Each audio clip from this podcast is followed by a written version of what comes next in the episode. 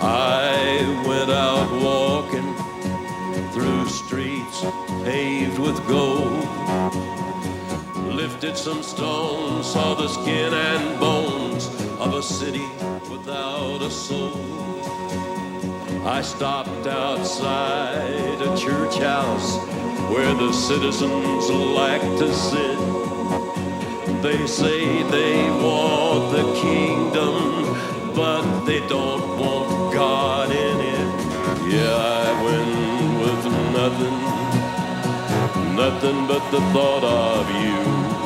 I went wandering.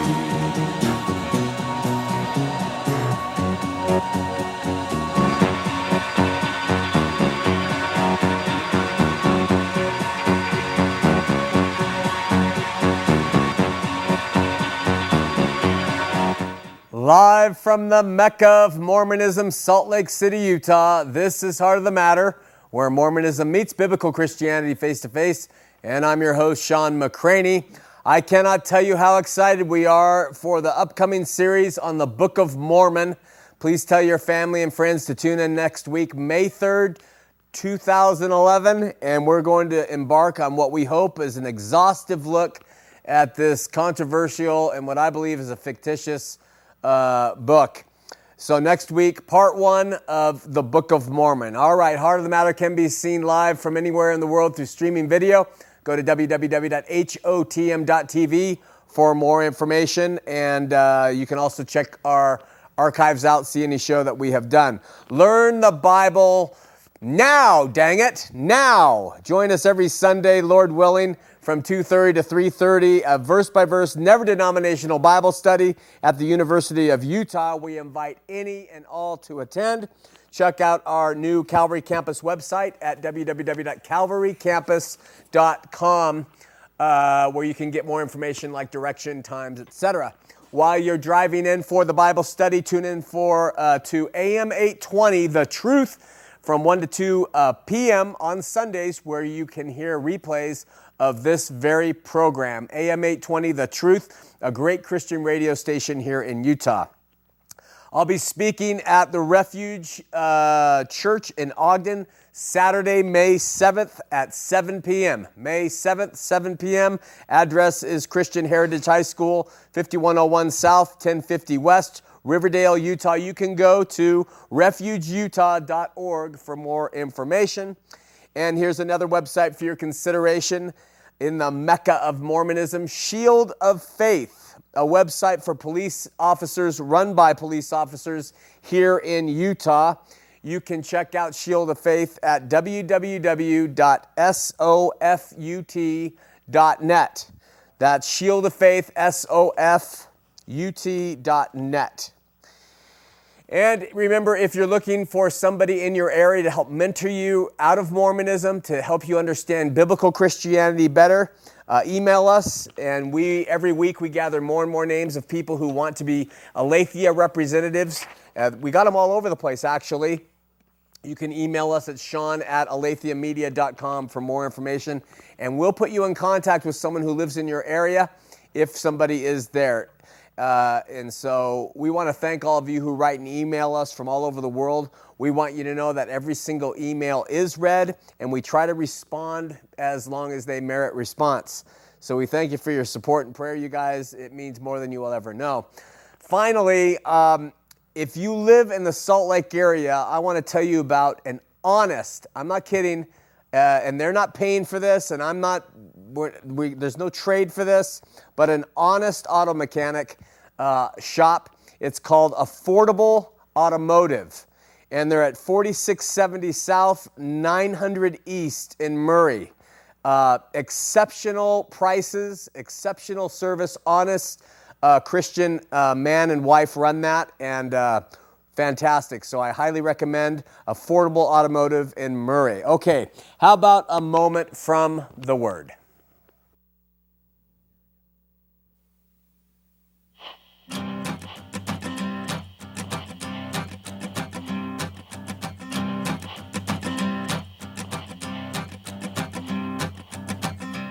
I had a conversation last week with a young man. I used he's not young anymore, but I used to teach him an early morning seminary back in Southern California. He belonged to a core group of LDS young men who hung out with each other ever since they were little boys, deacons together on up through their teen years. He served a mission, he married in the temple, then life sort of turned on him and he's gone through a divorce. He told me about attending a couple of gatherings where all these LDS friends were. At one of them, uh, he had a glass of wine, and his LDS friends witnessed it. Not the next time they all got t- together, some of those who observed him having a glass of wine refused to speak to him at all or have any uh, dialogue, any uh, eye contact, just shunned him. The story is both sad and comical. And we talked about how, as a Mormon, you could rob a bank, and if you say you believed in the Book of Mormon, you could rob a bank even worship the devil probably, but uh, if you drink a glass of wine, look out. Our perusal of the Gospel of Matthew, we come to chapter 15 and a singular statement from our Lord and King. In Matthew 15 10 through 11, he says, Hear and understand. Not that which goes into the mouth defiles a man, but that which comes out of the mouth this defiles a man. In the example of my LDS friend who had a glass of wine, we are simultaneously met with another LDS man who treated him poorly for having had that glass of wine. In your opinion, where would Jesus assign condemnation? The man who had the glass of wine or the, or the other men who refused to make eye contact or be friendly to him thereafter? This is one of the inherent problems with laws and codes of health many religions invoke in the name of God. They make obedience to these codes mandatory and proof of holiness while ignoring the weightier matters of the law, which are love and kindness and patience and long suffering and generosity and genuine care for each other. To drink or not, to smoke or not, are not the issues. All things are lawful, but not all things are expedient.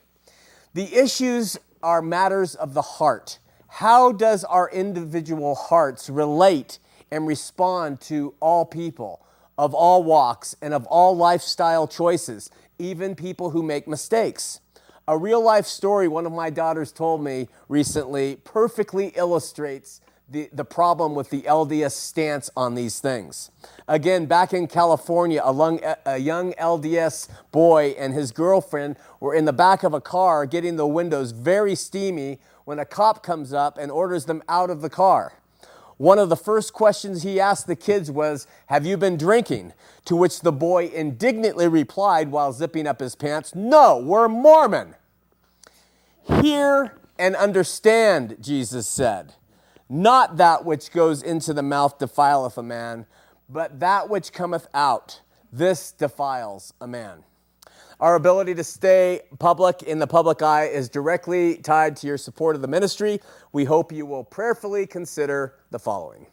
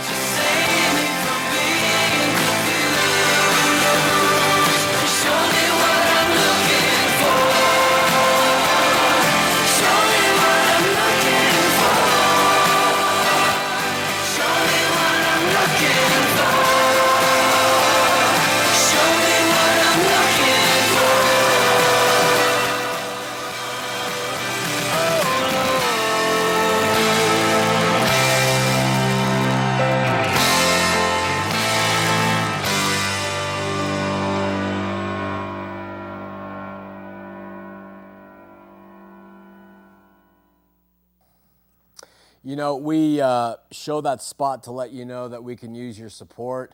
whether it be prayer or volunteering or financially. But to be honest, the emphasis is on the financial to make people aware that we can use their financial support if they are so led.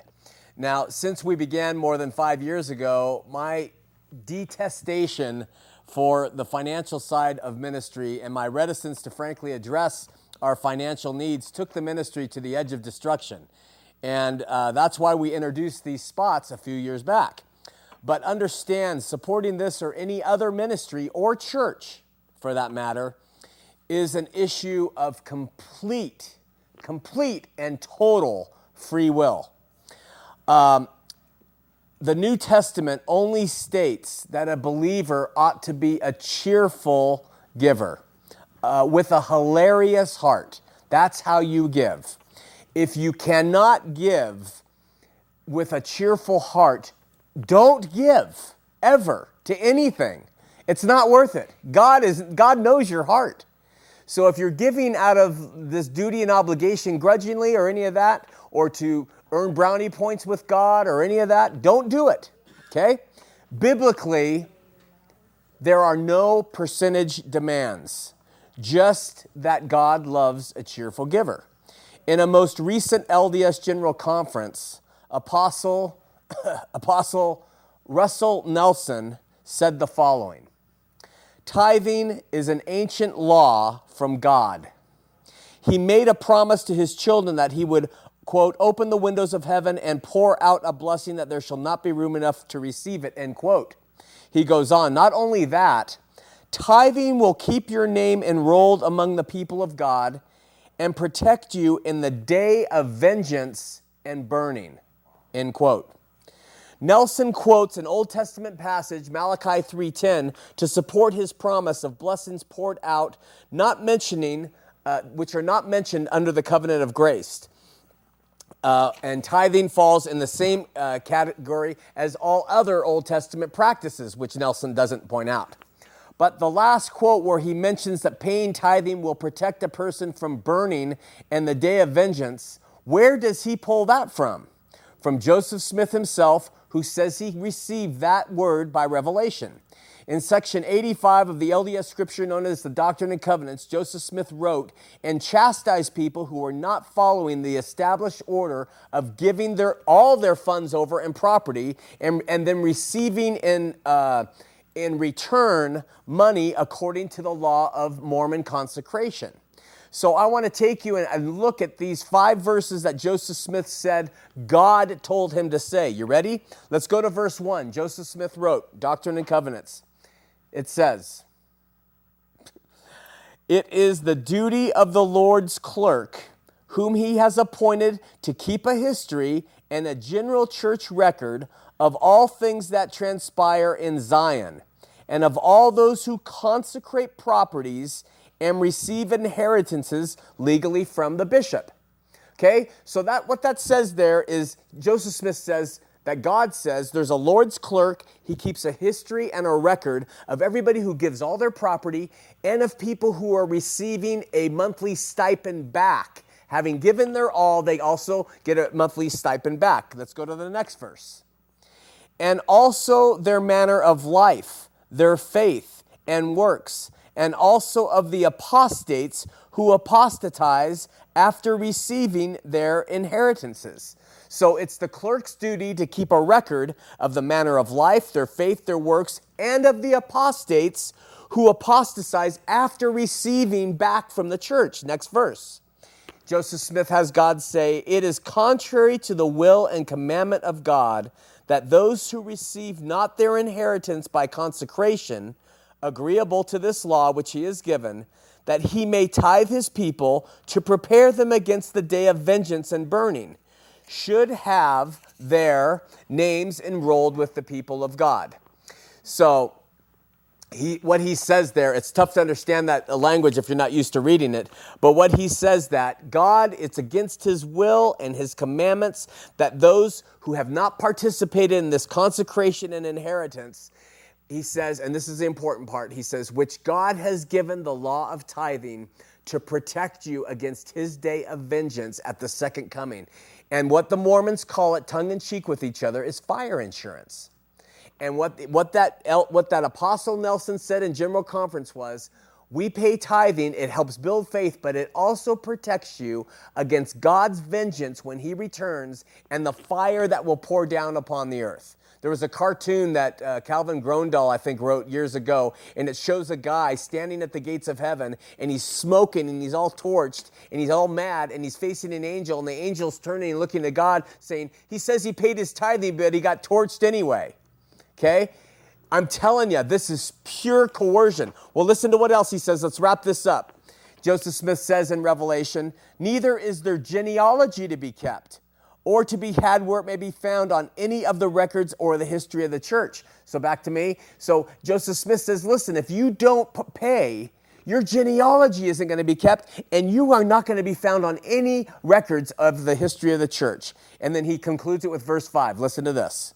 Their names shall not be found, neither the names of their fathers nor the names of the children written in the book of the law of God, of God says the Lord of hosts. Joseph Smith spoke for God in the Doctrine and Covenants and said, if you don't pay, if you don't pay, you will be burned. The vengeance of God will fall upon you. Your genealogy shall not be kept on the records of the church, and your names will not be found, neither your father's name nor your children's names, in the law of God. And the Christian Bible says, believe on the Lord Jesus Christ. Okay, man, this guy, he's worked you. With that, let's have a word of prayer.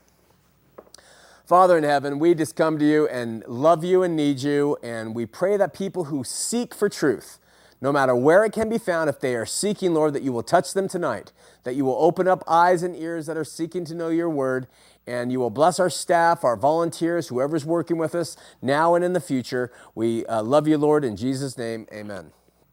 Okay, tonight is a is a night of calls and emails. Uh, been chomping at the bit with questions and problems and accusations. So tonight you get your chance to call in. We're going to open up the phone lines right now 801 973 TV20, 801 973 8820. The operators have been instructed to carefully screen calls for people who are asking sincere, good questions or have really good ac- accusations. It doesn't matter. Come with your heat, but just make sure that it's clear and concise. And in the meantime, we're going to spend the next few minutes reading uh, emails that we have collected over the past while. The first one comes from a man named Brandon, and he wrote, I have very serious matter to ask your opinion about. I have been dating a most wonderful LDS girl for a while now, and eventually I'd like to marry her, but there's the problem. I'm not LDS, I'm a Protestant and I'm not sure whether or not it would be a bad idea to marry her because of this difference. Listen to what he says. We are both devout in our faiths, but we've never let that come between us. Things have been always spectacular when we're together. I know you're not a relationship helpline, but I would like to know uh, what to expect if we are getting married. I want you to know, Brandon, that first of all, you say you are a devout Protestant. And if you are, then your faith and trust in the Lord in, and in the Bible is paramount. She is LDS, and you've described her as devout. If so, the single most important thing in her life is to be married and sealed for time and all eternity in an LDS temple. If she is devout, I promise you she has it on her sights, and her family is whispering to her, You need to get him into the church. And she's saying, Don't worry, mom, don't worry, dad. Uh, you have to trust me. I'm going to get it. It's going to happen. You see, because this is her focus. And, and the Bible says you shouldn't be unequally yoked in marriage. So you really shouldn't be going and getting married to an LDS girl who has a completely different objective than you. And you and you say, We've never we never let this come between us. I'm gonna tell you something. When little junior pops out and and and you start to deciding where you're going to go to church, it's going to come between you. When the in-laws at Thanksgiving who are LDS are looking at you and you're saying a Christian prayer, they're to it's going to come between you. The friction's going to be enormous. In fact, in our ministry, it's one of the biggest email things we get are from people who are inner uh, religionally married. So don't do it. Get away from it. Um, now, maybe God will use you to lead her to Him, but don't, don't do it through marriage. Don't make that mistake. For every success case of, of, of, a Christian man or a Christian woman who leads their LDS spouse to the Lord, there's got to be a hundred or a thousand that are failures. So don't take that chance. Um, what you're stepping toward is a recipe for pain and disaster. So uh, it would be a big mistake. On ABC4 News, it just reported that 150 million Book of Mormons uh, had just, just been, they just reached their 150 millionth book. And uh, the book dealers say that's a staggering number. I guess it is. But, you know, comparatively, um, the Bible, uh, up until 1992, they estimate there has been uh, about 6 billion Bibles printed. When you compare 150 million to 6 billion, uh, somebody can do that if they want, and it's staggering. So uh, the Lord is going to continue to push His truth out there, whether people uh, agree with it or not. Darrow writes, just doing a little YouTube looking, stumbled onto some of your shows, looked your book up on Amazon, and read some of the reviews. Quite frankly, the angrier the review, the funnier I found them. It seems like you've stirred up a hornet's nest. What's it about? I watched the video with a woman who used to be a professor at BYU. I felt sorry for her when she described that what she was going through after telling her friends she no longer wanted to be a Mormon. Why do you think her friends became so angry? Were your friends angry with you when you decided not to be a Mormon? Any ideas why Mormons get angry when you leave the church? If a, if a trusted Latter day Saint leaves the church, it shakes everyone around them to the core. Not wanting to understand why, the reaction is usually immediate, it's visceral, it's highly condemnatory, and it's highly judgmental on that person who's left. So you're active, you're involved, and suddenly you decide that you're not going to leave. Everybody around you doesn't even think. Automatically, it's just like, oh, we don't like you. What is wrong with you? You see? In their minds, nothing could possibly be wrong with the church that they have lived their life for. So, therefore, everything must be wrong with you. And it turns that, that venom toward the person who is saying, wait a minute, something's not right here, something's wrong. So, I so look forward to the day when anyone who leaves Mormonism will be hailed as intelligent and honest and true and a genuine believer in Jesus. But today, at least in this state, uh, they are called weak, they are called sinful, they are called proud, evil, and uh, hellbound. So that's answering that question. Jimmy wrote on the Bob Millet clip we showed last week, he is advocating obfuscation, which is exactly what he does when he talks at Christian churches. The clip did help me, however, because every time I try to discuss the religion with a Mormon, I get obfuscation and continuous changing of the subject, and my questions get answered by another question or a twisting of the subject. And I think that's good because you could see it kind of from the top, from the Millet BYU top. Listen, don't answer uh, the question they ask answer the question they should have asked. And that's why you get this spin. You've seen it on the show. People call in and they start going down these rabbit trails. And when you answer the one, they go to another thing and they keep going and going and going until they find something that will, will give them uh, feel like they belong to something that's true. And if you find somebody who's well read in Mormonism or knows the Bible well, that really frustrates them. And so they have to keep jumping subjects until they catch you on something have a good friend, Earl. He said this last week. He and his wife were coming out of Mormonism. He said, For me, I could handle one ball. He calls them balls in the air. Okay, we got the Book of Mormon, we have the Doctrine and Covenants, we have the Pearl of Great Price. He can juggle three balls in the air. But then you start throwing in temple rites and you start throwing in tithing and, and, and Sabbath day relative to what the Bible says. And pretty soon you can't juggle. There's just too much to be able to juggle. And so it's funny, you'll have people uh, co- confront you about Mormonism and say, you know, Joseph Smith had to be right. Look at the word of wisdom. And they'll build all kinds of hope on this one thing, not looking at the all the hundreds and hundreds and hundreds of piles of information that prove the thing wrong. So uh, he's right. Obfuscation, that means clouding the issue, is kind of the Mormon game, and that's how it works. Okay, uh, let me go to another one. Hey, I just watched Heart of the Matter Six, and got to think of a question. If you had a church, would you let homosexuals become members of it? Uh, that's from the Great Swede in Sweden. First, if I had a church, there would not be memberships, the Great Swede. Memberships in the true church of Jesus is determined by God and not by man. Second, I would invite all people to attend at all times unless they were physically dangerous uh, or a threat to somebody else. Third, I would allow homosexuals to actually do things in the church, just like I would allow liars and gossips and girls who sleep with their boyfriends and, uh, and uh, whatever. The church is for the sick, it is not for the whole. Yes, there is discretion to be used. Yes, there are times when someone shouldn't be put in a certain place because of pro- propensities towards certain sins. That's all normal. And finally, I would always stand on the biblical teaching that homosexuality is a sin. So I would do all of those things if uh, we were to ever start a non membership church. Timmy writes, I have learned nothing from your program.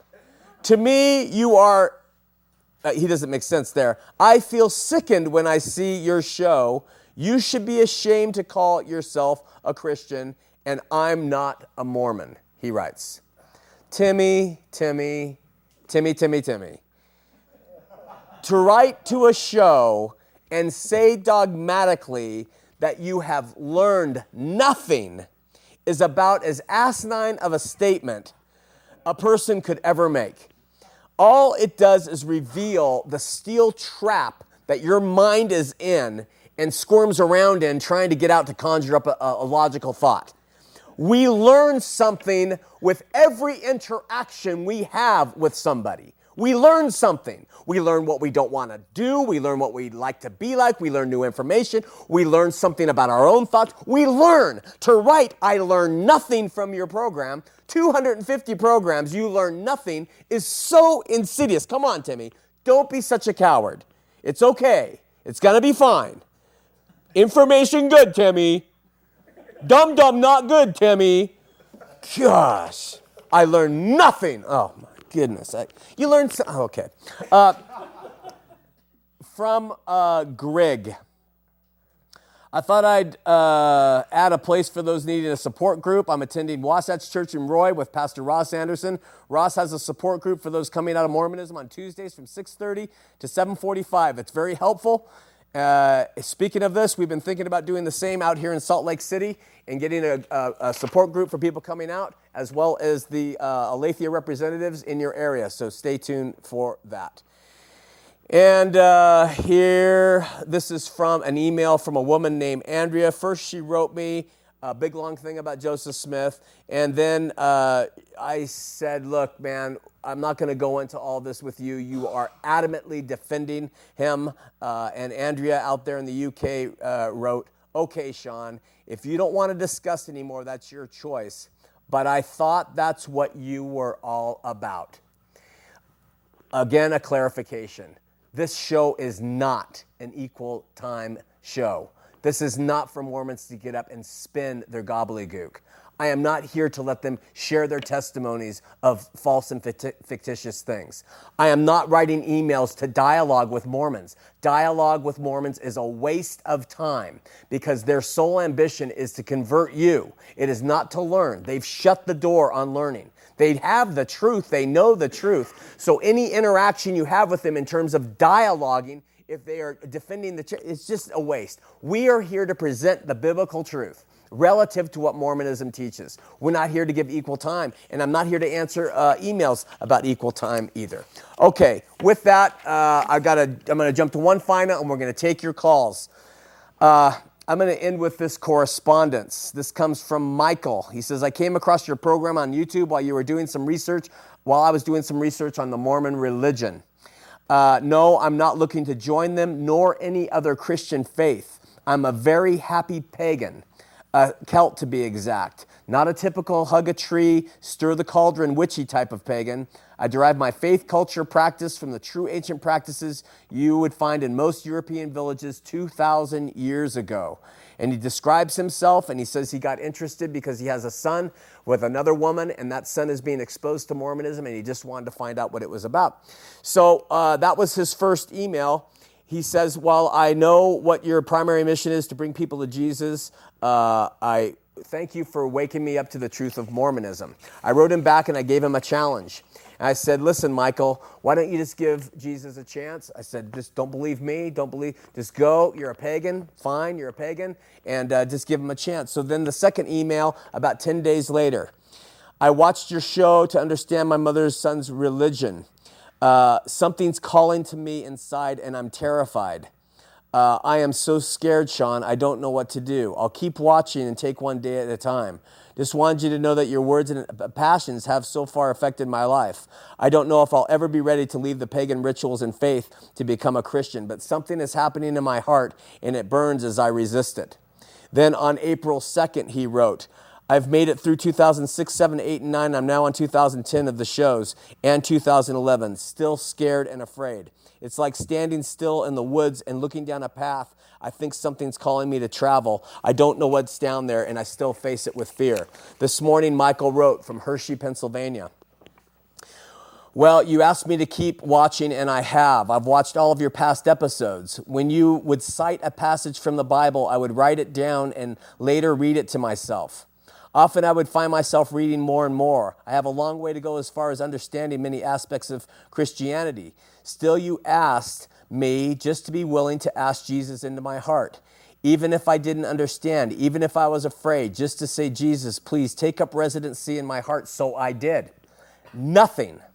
I did not receive some awakening. I didn't understand all that confused me. I didn't feel the passion that you speak with. I figured, well, I guess it's a load of crap like everything else.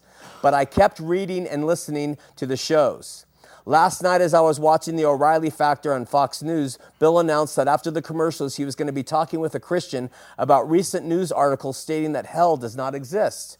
Of course, after listening to you for so long and my sixth sense of humor, I thought to myself, oh, great, Bill's going to have his buddy Glenn Beck out on, and talk on this. I watched, I watched with interest as a pastor preacher began to speak about hell not being real and that a loving God would not create such a place to send his children. My ears per- perked up and I started to think, wait, how many things in that statement are biblically wrong? It was the first time I have done that. I thought to myself, wait, dude, that's not what I read. You have to read. You're messing it up. Then Bill O'Reilly got sort of red faced, and I thought, okay, here we go. Bill is going to straighten this guy out. But that's not what happened. Bill went into a tirade about the Judeo Christian principles that America believes in that there is a hell and bad people go to hell. I just shook my head. The preacher argued that this American Judeo Christian idea is contrary to God's will. It would send all good Jews and even Gandhi to hell. Bill chimed in, and I thought he was going to say something similar to what you have said on the show uh, in the past, but no. Bill started stating that people get to heaven through their good works and obeying the law and the commandments, that this is how they will be judged when they get to heaven. He said, quote, "Look, good people go to heaven and bad people go to hell. Your actions have to have consequences. I don't want to get to heaven, Bill O'Reilly said, and see Hitler there. I just lost it." He says, "If you do wrong, you will go to hell, and if you're good, and if you're good, you will go to heaven. It's that simple." I yelled at the TV, not works, grace. It's by grace. All you have to do is love him and believe. Can't you see that? Can't you? And I stopped yelling. It happened, Shawn. So, parentheses, sorry, I'm a little teary eyed right now. I understood and I felt it. Jesus is real, Shawn. It's all real, and He is real inside me. I want to praise him. I want to thank him. I just want to fall down if that makes sense. It does, Michael. I thought all you uh, all you have done and said, thank you for challenging me and opening my heart up as when you feel it. But when it, he does open your heart, it's the fullest. It is so strong and warm and loving, and I feel like now I can rest. Praise Jesus, he ends it. He experienced it. Have you experienced what Mike experienced in Hershey, Pennsylvania? Have you experienced it? If not, you go just like Mike did and you say, I don't know who you are. I don't know what I believe, but just open my eyes and ears and heart to your truth.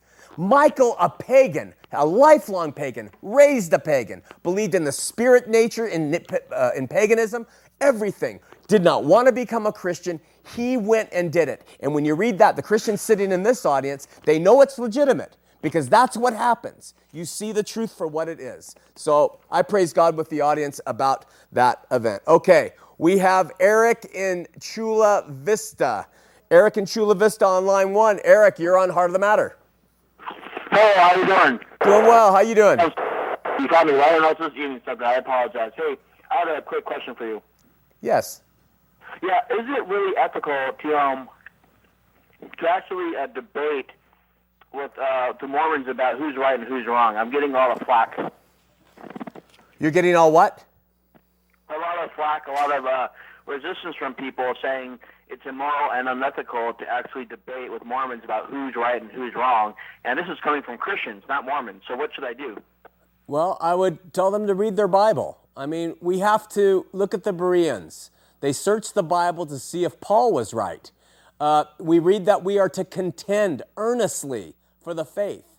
We look at Jesus and John the Baptist in his interaction with the religious leaders of his day.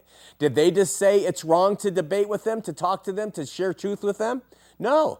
I mean, they even used pejorative terms toward those religious people, called them vipers, called them sons of Satan. I mean, you see, we live in an age right now, Eric, of political correctness, and even Christians are falling into this. Listen, we don't want to do that. We just want to be nice, and we just want to make everybody happy, happy. And it doesn't lead people to Christ. Truth does, and the truth hurts. And so people are reticent to hurt other people because we live in this age when you're not supposed to offend anybody or hurt them. And so, Eric, I, I would challenge to do share truth in love and yes, love is, you know, people look at me and they say, You're not loving. I am more direct, I know. Sometimes I, I borderline on brutality, I get it. But in my heart of hearts, one on one with Mormons, it's truth and love. One on one with LDS people, truth and love, Eric. And that's biblical. Because the thing is, I was wondering is that is that you know a lot of people say Jesus is love, Jesus is love, love, love, love, love. That is true. But didn't Jesus? I mean, isn't he the one that says you know, the the road is straight and narrow. Many go down it. I mean, or, or few will find it, but many go to death. And, and he basically argues, from my understanding, uh, proving he is who he is, and that is necessary to convince others, you know, in a respectful and reasonable way. But nonetheless, he wants us to prove with scripture and with facts that he is the only way. And I, I get fucked so many times by people uh, saying, "Well, what you're doing is wrong and unethical, and you should just ethical, play, play, play, ethical." And, I don't understand the ethical, Eric, but no, long story short, share the truth in love, and uh, you're going to be fine. Thanks for the call, my friend. We're going to Steve in West Valley. He's LDS. Steve, you're on Heart of the Matter. Hi, how you doing, John? Good, Steve. How are you? Good. First time caller. Welcome to the show. You better turn your TV down, or we're going to have a. No, I'm going to step outside and not watch it. Okay. Yeah, right now you're delaying. You're with Eric, but now I'm going to step outside so I don't have that delay. Okay, my friend, what's up? Well, you know, years and years, first time caller, watch, born and raised LDS, my whole life, 46 years old. Okay, I'm inactive. Yeah. I send my kids to church. Sometimes I make it when it's Easter and all that good stuff. I I go. My parents, I'm the only kid out of four didn't go on a mission. Okay. and sometimes I, I love watching your show because it, it it gives me a different avenue, gives me an outlook. That's what you're supposed to do is search in Christ. Yeah. And find and, and, and always look. And a lot of times I look at it and I'm thinking, why why is Shawn so all the shows on Shawn's show so anti LDS? Why? Do you want me to answer that? Yeah, I do. I need the answer. All right, Eric. Oh, you're not Eric. You're Steve. Steve. Eric was before. Yeah. Steve, I was 40 years active LDS. Uh, I, I served faithfully. I went on the mission. I, I went to the temple. And I did all the things you were supposed to do. I tried. And in my heart, I did not know God. All I knew was I had to constantly please Him and the people around me in order to be worthy and right. But and, why in my heart do I, I believe that that's my spirituality that makes me whole? And I'm a, I'm a non active member. Well, what you're believing in your heart uh, has elements of truth But your church that you that you wonder why I go after it, it does not believe what you're saying is in your heart, uh, Steve. Your church says, listen, you have to earn that salvation. You got to get in. Listen, let me just role play and I'll be your bishop, okay, Steve? All right. Steve, you know, what are you doing? You want to lose your wife and kids? No, want- I, I. But that's not the way. They don't. They don't play me that way. Okay, they don't hit you that way, but they've hit me and my wife that way, and they've hit others that we get the emails from. Okay, let me take another of it. Steve, when are you going to go to the temple? Hey, can we help you get to the temple? When I'm damn well and ready. Okay, well, guess what, Steve? I mean, we have all the prophets who have spoken. You need to get your new and everlasting covenant, and the only way you're going to get that, my friend, is by obeying the commandments, paying your tithing. Can, can you And, catch I it? and that's probably the reason I'm inactive. Okay, so, and that is the reason. That's probably the reason I'm inactive is because I, because you know, I'm un, unlearned. Okay, Okay, born and raised in it. yeah. Had to go there every every day. Yeah. Every Sunday. Yeah. Because that's the way I was raised from when I was. Right. And and that's just the way it was. Okay, but Steve, you were raised in religion. Religion does not save a person. Jesus in his Bible, But, but does that mean I'm wrong? yes. Default because I I, I- I still have spirituality. Okay, I don't. Spirituality is a very open, vacuous term. I don't know what spirituality means. I, It- I'm not going to go out and harm nobody. I still believe in Christ. okay, but, but even the devils believe, Steve. So help me out Okay, I'm trying. because I've been looking. Okay, I, want to I want to help you out. Religion and obedience to laws has never been able to save anybody. It's a relationship that you trust and give your faith in Jesus, and He came and saved you by His works. And I give it Wait, every every day. okay, okay, then listen. Back to him. Okay, by His works. You ask me, you ask me. Steve, every day you say that. You ask me why I attack the LDS church. Because they teach something different than what you pray every day. They teach something different of what I just explained to you. But that's all I know. But wait a second, you're talking out of two sides here. You're saying that every day you pray that Jesus will accept you and receive you and love you and by faith, and at the same time you're saying all you know is Mormonism. You don't that's not Mormonism I don't know said- that. I, all I know is, I, I like a lot of them. I don't. Okay, I believe that Joseph well, Joseph Smith and what they've gone through. Okay, gone through? Exodus, and and and, and that's unreal. Wait a minute. What do you, Stephen, you are a cultural Mormon. You like you said you went, you were taught and your mind has been filled. It's just like if you were raised in communism. Your mind has been filled with communist thoughts and you come to America and you look at all the all the Americans and their capitalists as pigs and as, as vultures. Your mind is, is totally inculcated by Mormonism, Steve. You, what you need to do, and just let me offer this as a suggestion, okay? okay. You say you're searching. I'm open-minded. I'm- Okay. I am. This is it, Steve. You go to God directly tonight, or we can even do it on the air. You say you're open, and you say, I don't know the truth. I was raised in a religion. I need truth. Open my eyes, open my ears, give me a new heart. I'm trusting that you'll do that because I've Open my, asked. heart- open my heart to the truth. What's that? Open my heart to the truth Yes. because that's what I need. Open your heart, your eyes, your ears, so that you can hear the truth and know it when it comes versus the lies that you have been taught. So that's what you need. Do you want to pray to Him now? Yeah. Let's do a test. Okay? We'll do a test. You do this with me, open heart. You, you pray, and we'll see what it does. Call us back as, as your life continues, okay? Oh yeah, you got it. Okay, Steve. So you want me to pray with you? You wanted to say it yourself? No, let's do it with me. Okay? Uh, Heavenly Father, Heavenly Father, I come to you and I need you. I come to you and I need you. I need Jesus in my life. I need Jesus in my life. I need to be get forgiven of all my sins, I need to be forgiven of all my sins, past, present, and future. past, present, and future. I need your strength, not mine. I need your strength, Christ, not mine. I need your life to give me new a new heart.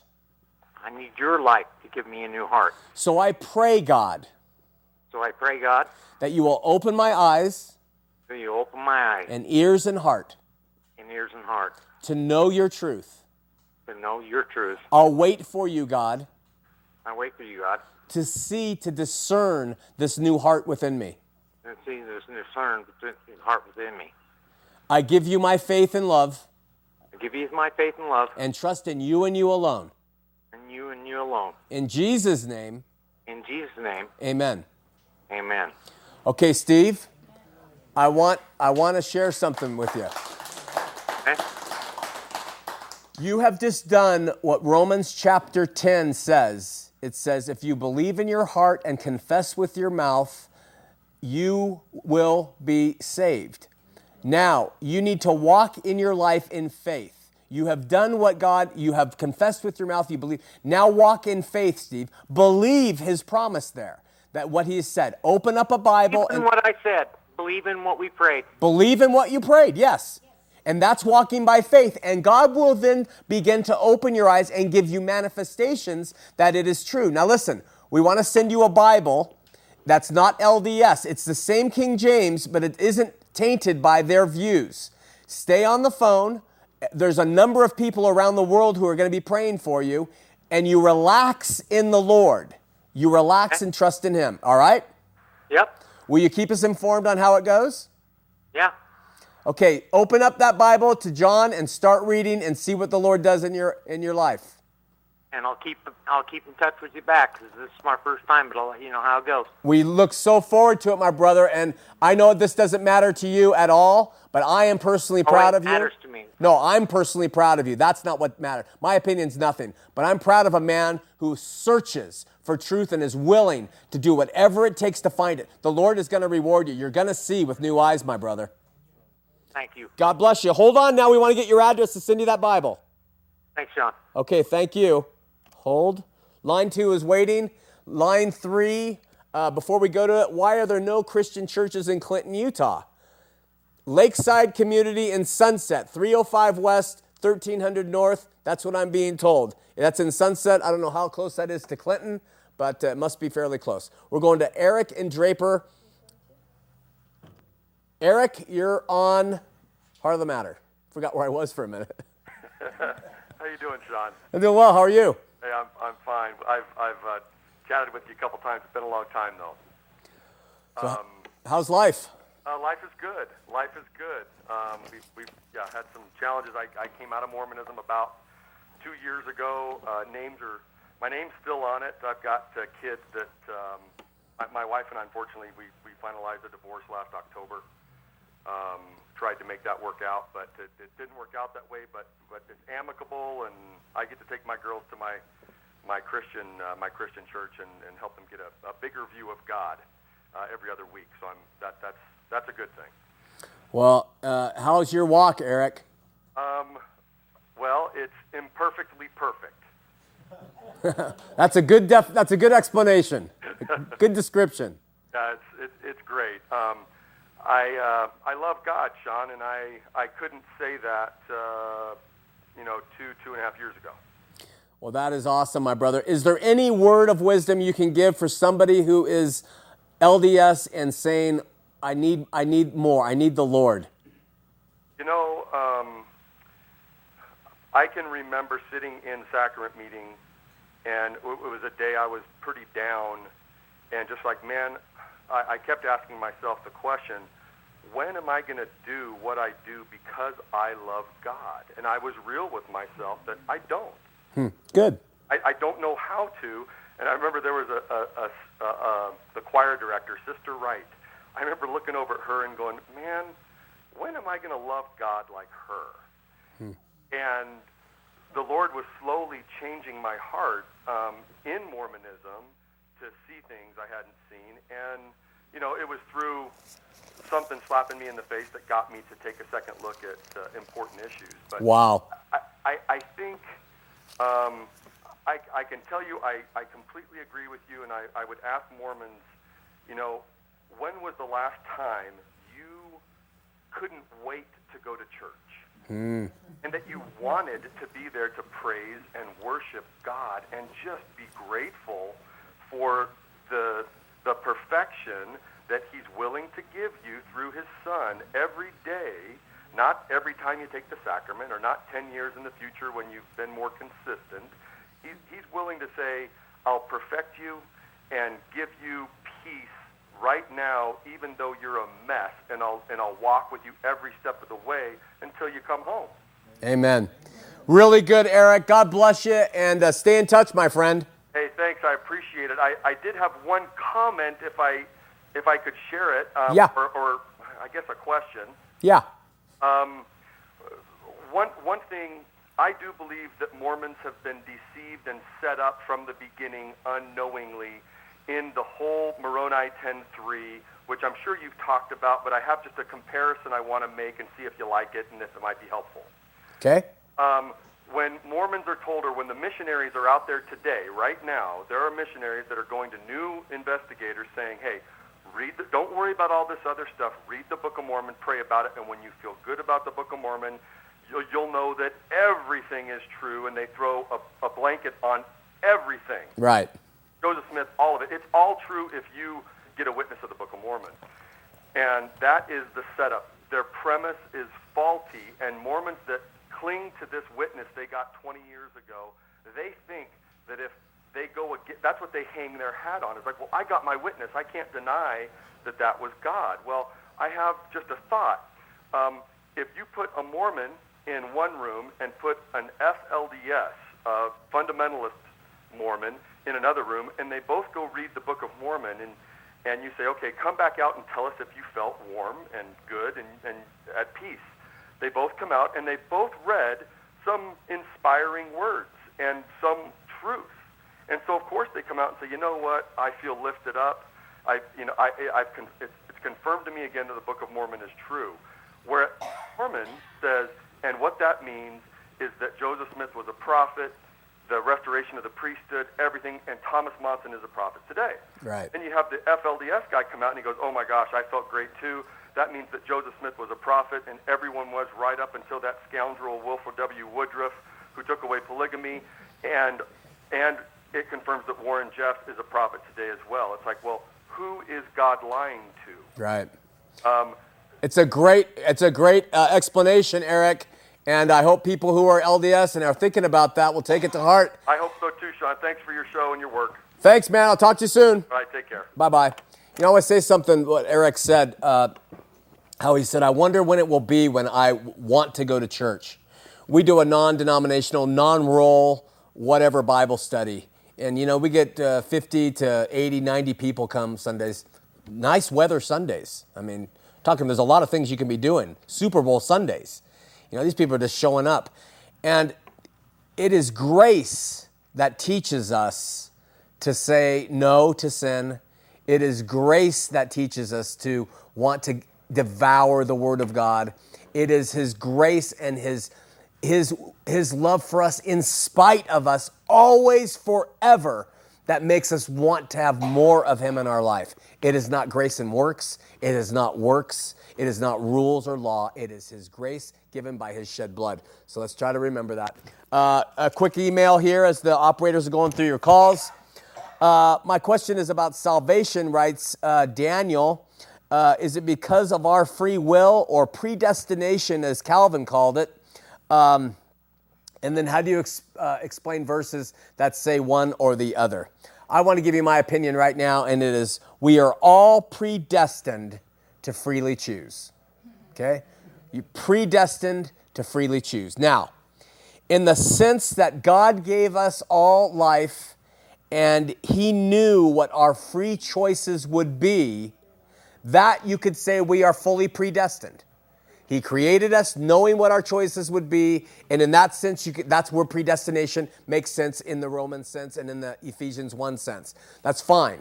But we, we don't know what our choices are going to be. God's knowing what our choices are going to be are irrelevant. He didn't predestine us to hell. He gave us life, but He knew what our choices would be. He didn't force us to make them, He knew what they would be. I hope that helps to some extent. It's a heavy topic. We'll go on. Ryan says, um, I shared uh, Matthew 22, which talks about no marriage uh, given in the resurrection with some missionaries, and they said what Jesus meant was they who he was talking to didn't know the true gospel of Jesus Christ, so they wouldn't be married for time and all eternity. But Mormons know the truth, so they will be married forever. Okay, I want to tell you something. LDS missionaries are like used car salesmen. Bottom line, I'm not b- being disparaging. I was one of them, so I know what I was doing. Uh, they elaborate on the good points of the Mormon church and the, and, the, and the car. They never mention the bad points, the history, or the freakish stuff. And they make up a whole bunch of nonsensical shiitake mushroom soup on everything else. Okay? They will say anything to get you to, well, I guess that makes sense, you know, and just come along and then take the lessons and get baptized because it's a notch and they report it every week to their mission president how many baptisms they've had. So it's not about truth with uh, Mormonism, it's about experience and feelings uh, associated with those experiences. So that's what you're getting when you talk to the uh, Mormons. Um, finally, Zane, uh, do we have another call? Oh, I hate to do that. Um, I'm to have to take John the next time. I'm sorry. But uh, we have Zane here, and he writes I asked two Mormons who came to the door a what if question. I said, What if for some reason you discovered something wrong with your church and you decided to leave it, that it wasn't true? Would you still feel saved through Jesus Christ? They said, No. And uh, I went on and, and read John 3.16. Shawn, he writes, this is so sad to see these people believe in a church more than Jesus. And, you know, that's the problem. Here's the problem with Mormonism. It has usurped the, the position of Jesus. With Christians, it's the Christian, Jesus. That's it, right there. Faith on him, he's in them, they're in him, and that's it, just like that. With Mormons, it's the Mormon, it's the LDS church has superimposed itself in between, and then it's the Father, Son, and Holy Spirit and trying to get to the Father, with Jesus making it possible. And the church has replaced Jesus in the LDS church. That's why so many LDS don't know what it means to, to be born again. So many LDS don't know that their total uh, eternal life depends on Jesus' blood and his blood faith alone. That is why all of those things exist because they have put an institution in between man and God and said, You must follow the institution. You must obey its rules. You must pay its tithes. Must enter its temples to receive its ordinances. You must be baptized by its priesthood leaders. You must accept its books, not only the, uh, the Book of Mormon, but the Doctrine and Covenants, full of crazy revelations, the Pearl of Great Price, full of crazy revelations. You must accept the living prophet who says you got to have one piercing and no more. You got to do all these things. This is what Mormonism has done. They've superimposed themselves in between man and God, and it is a lie. It is a lie, and it puts people in bondage. We had a caller just ask, Shawn, why do you pick on the Mormon church so much? I was in bondage. My brother, who I love, my sisters, who I love, my parents, my mom especially, who I love, in bondage to believing that that institution is going to get them to uh, uh, God. When Jesus said, I am the way, the truth, and the life. No man comes to the Father but by me. Me, he said. Me, not a religious institution. Next week, the Book of Mormon, we begin. We'll see you next week here on Heart of the Matter.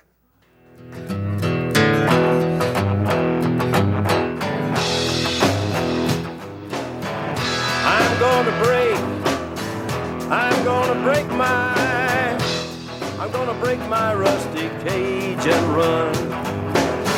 I'm gonna break, I'm gonna break my, gonna break my rusty cage and run. I'm gonna break, I'm gonna break my, gonna break my rusty cage and run. I'm gonna break, I'm gonna break my, gonna break my rusty cage. And run.